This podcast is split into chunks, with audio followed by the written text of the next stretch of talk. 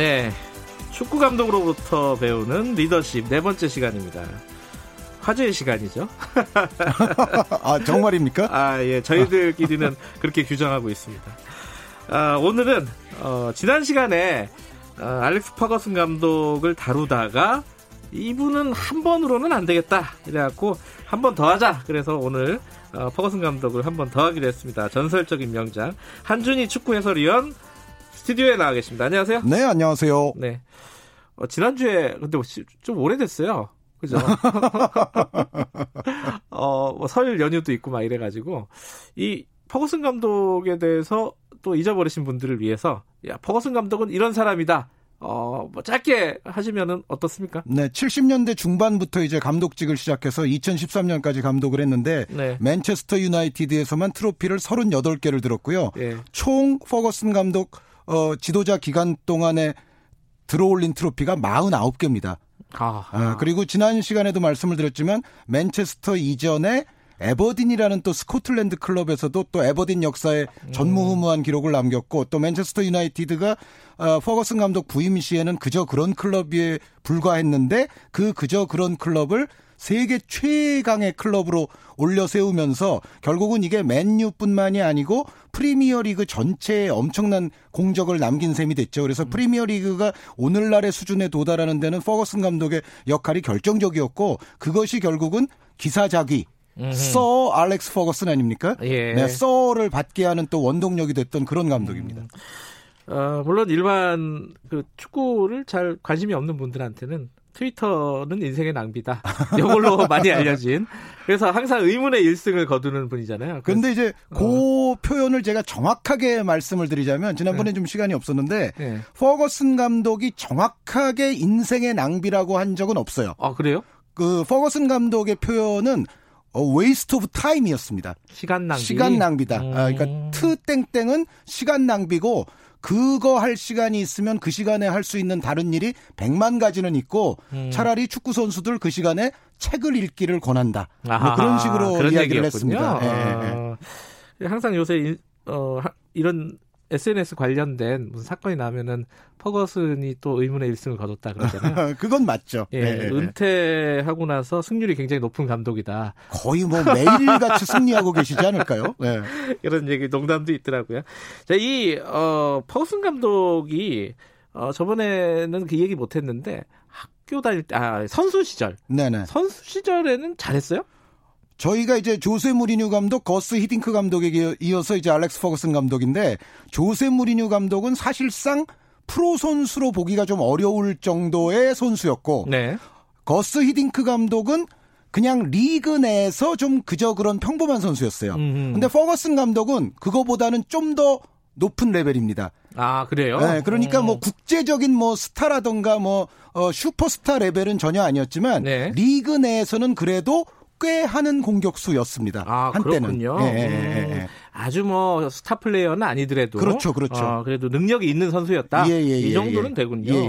어, 요분은 선수도 잘하고 그럼 감독도 잘한 이런 케이스가 되네요. 그렇다고 그래서 이제 요한 크루이프나 프란츠 베켄바워 같은 그런 세계적인 선수는 전혀 아니고요. 음, 네. 퍼거슨 감독은 어쨌든 자기 팀, 자기 리그 정도에서는 그래도 한때 좀 했던 공격수 네. 요 정도입니다. 네. 본격적으로 좀 리더십에 관련된 얘기를 들으면은 어, 맨유에서 몇 년 있었죠, 이분이? 27년이죠. 그, 그것도 좀 놀라워요. 놀랍죠. 어떻게 한 네. 감독이 27년을 맡고 성적도 계속 좋았잖아요, 사실. 네, 그래서 제가 지난번에도 네. 그런 포인트를 좀 말씀을 드렸습니다만 이렇게 장기 집권을 하는데도 계속 칭찬받으면서 계속 트로피를 들어올릴 수 있었던 두 가지 이유가 있는데요. 네. 하나는 퍼거슨 감독이야말로 자기 자신을 진화를 가장 잘 시켰던 음. 지도자. 아, 그러니까 제가 지난 시간에도 그 말씀을 드렸지만은 퍼거슨 감독이 거의 강산이 세 번 변하는 동안 맨체스터 유나이티드를 네, 맡았는데 네. 그동안에 축구 내적으로도 변화한 게 굉장히 많고 전술적 변화가 심했거든요. 네. 그런데 퍼거슨 감독은 항상 자신이 새로운 전술을 창안하지는 않더라도 외부에서 어 좋은 전술이네라는 게 눈에 띄면은 그거를 맨유에다가 흡수하고 접목시키고 또 맨유를 진화시키는데 굉장히 능했어요. 그러니까 음.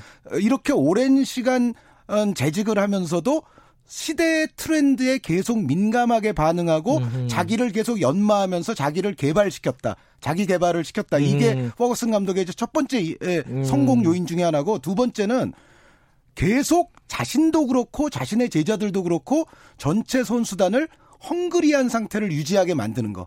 밥을 안 주나요? 그게 이제 굉장히 중요하죠. 그러니까 어떤 이제 조직이나 사람이든지 간에 네. 어느 정도 소기에 큰 성공을 이루게 되면 그 다음에는 아 이제 나 할 거 다 했어. 네. 아 이제는 좀 놀아야지. 뭐 이렇게 되는 경우가 많잖아요. 저희도 이제 예를 들어 대학 시험 볼 때까지 열심히 공부하다가 대학 들어오고 나면 이제 논대든가. 그렇죠. 어, 또 예. 를 들어 교수 되기 전까지는 열심히 논문 쓰다가 교수 된 다음부터는 이제 몇십 년 동안 논문 안 쓰고 이제 제자들 등골을 빼먹고 뭐 이제 이런 사람들도 있잖아요. 뭐 다 그렇다는 게 아닙니다만. 예. 그런데 퍼거슨 감독은 자기 자신을 계속 트로피를 들어올림에도 불구하고 헝그리 상태를 계속 유지하게끔 음. 자신을 채찍질하고 제자들도 채찍질하고 음. 그 채찍질에 반항하는 제자는 가차없이 자르고 그 그게 베컴이었나요? 이제 베컴 선수는 에, 게을러졌다기보다는 퍼거슨 감독이 요구하는 규범에 부합하지 않았던 거예요. 아. 그러니까 베컴 선수뿐만 아니라 베컴을 비롯한 몇 명의 스타 플레이어들이 퍼거슨의 철퇴를 맞은 적이 있는데 예. 그거는 뭐냐면은 소위 말하는 no one is bigger than the team. 아무도 팀보다 더 클 수는 없다. 더 아. 위대할 수도 없고 더 영향력이 클 수도 없고 선수 하나가 팀보다 중요할 수는 없다 이런 그렇죠. 뜻이군요. 어, 그런데 어. 이제 데이비드 베컴 선수가 대표적으로 그 퍼거슨 감독의 철학을 조금 어긴 선수라고 볼 수가 있어요.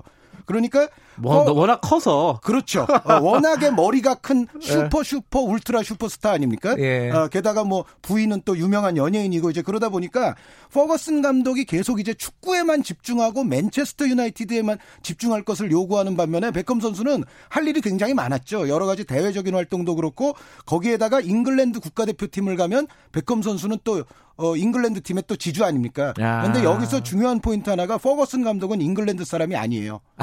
스코틀랜드 사람이고 그렇군요. 네, 알렉스 퍼거슨에게는 잉글랜드 대표팀은 전혀 중요하지 않습니다. 그, 아야, 이거 신기하네. 어. 그런데 예. 베컴 선수가 잉글랜드 대표팀을 가면 자신의 혼신의 힘을 다 쏟고 돌아와요. 아하. 그래서 맨유에 돌아온 다음에 경기력이 좀 떨어집니다. 네. 퍼거슨 감독은 심지어 그런 것까지도 싫어하는 거예요. 음. 어, 맨유에만 너는 너의 모든 것을 쏟아 부어야 돼. 근데 베컴 선수는 점점 다른 활동에 쏟아붓는 에너지가 이제 많아지기 시작했거든요. 네. 그러면서 결국은 퍼거슨 감독에게 축구화를 한 방 얻어맞고 레알 마드리드로 떠나게 되죠.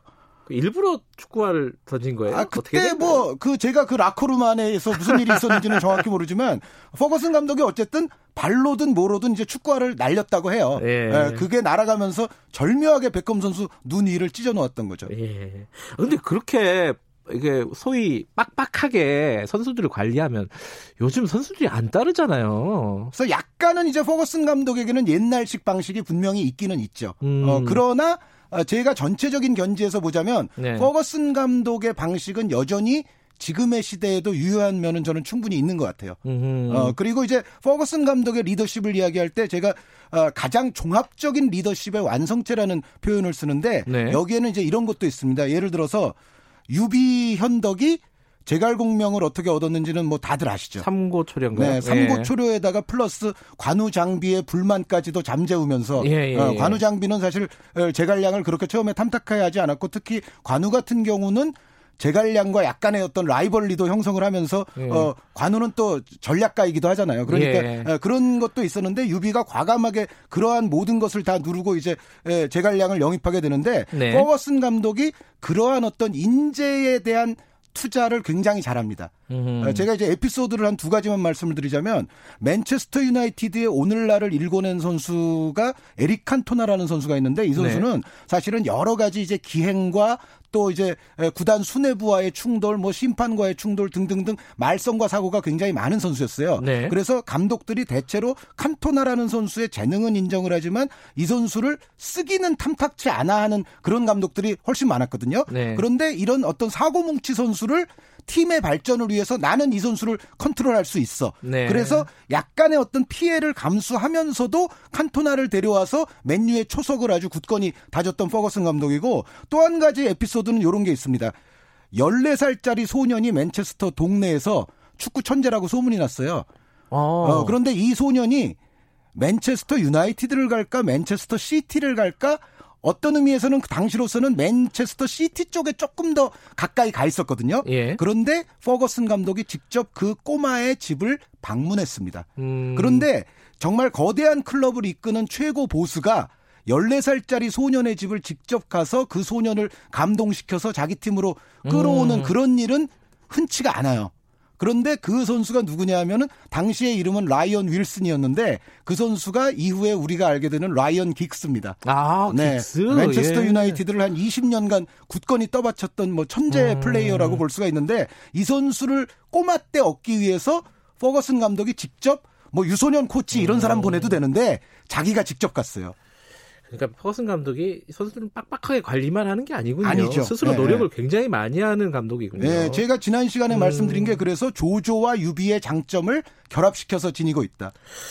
어, 이 퍼거슨 감독의 리더십을 한 줄로 표현하면 뭡니까? 항상 이렇게 정리를 해주시잖아요. 좀 전에도 말씀드렸다시피 모든 매니지먼트, 모든 리더십의 종합체라고 볼 수가 있어요. 그러니까 다른 감독들은 어, 특 특별한 어떤 장점 같은 게 있잖아요. 무리뉴 감독은 무리뉴 감독대로, 히딩크 감독은 히딩크 감독대로. 그런데 네. 가장 종합적으로 매니지먼트와 리더십에 능했던 축구 지도자가 누구냐 한다면 그거는 알렉스 퍼거슨 음. 감독이고요. 다만 퍼거슨 감독은 요건 있습니다. 어떤 자신이 전술적 천재나 이론적 창안자나 이런 건 아니에요. 음. 어, 그러니까 어, 자기가 직접 전술 같은 걸 어, 발명하거나 만들어내진 않는데 네. 남이 만들고 나면 그거를 적절히 자기 팀에 갖다가 씁니다. 예. 예. 그래서 어떤 요한 크루이프나 지금의 어떤 과르디올라 뭐 위르겐 클롭 감독 그런 식으로 전술적 pioneer로 퍼거슨은 일컬어지지는 않아요. 음흠. 그 대신 다른 모든 매니지먼트에 있어서는 가장 종합체이고 완성체로 일컬어지는 감독이죠. 천재는 아닌데 완성체군요. 그렇죠. 야, 이거 좀 특이한 그 케이스네요. 우리 다음 주에는 누구를 다룰까요? 다음 주에는 이제 대한민국 지도자도 한번 다뤄야 되지 않겠습니까? 누구죠? 그래서 지난해 20세 이하 월드컵에서 대한민국 축구 역사상 또 전무후무한 성적을 올린 정종용 감독이 다음 주 후보입니다. 네. 알겠습니다. 오늘 말씀 잘 들었습니다. 고맙습니다. 네, 감사합니다. 한준희 축구 해설위원이었습니다. 김경래 최강사 오늘은 여기까지고요. 저는 다음 주 월요일 아침 7시 20분 돌아옵니다.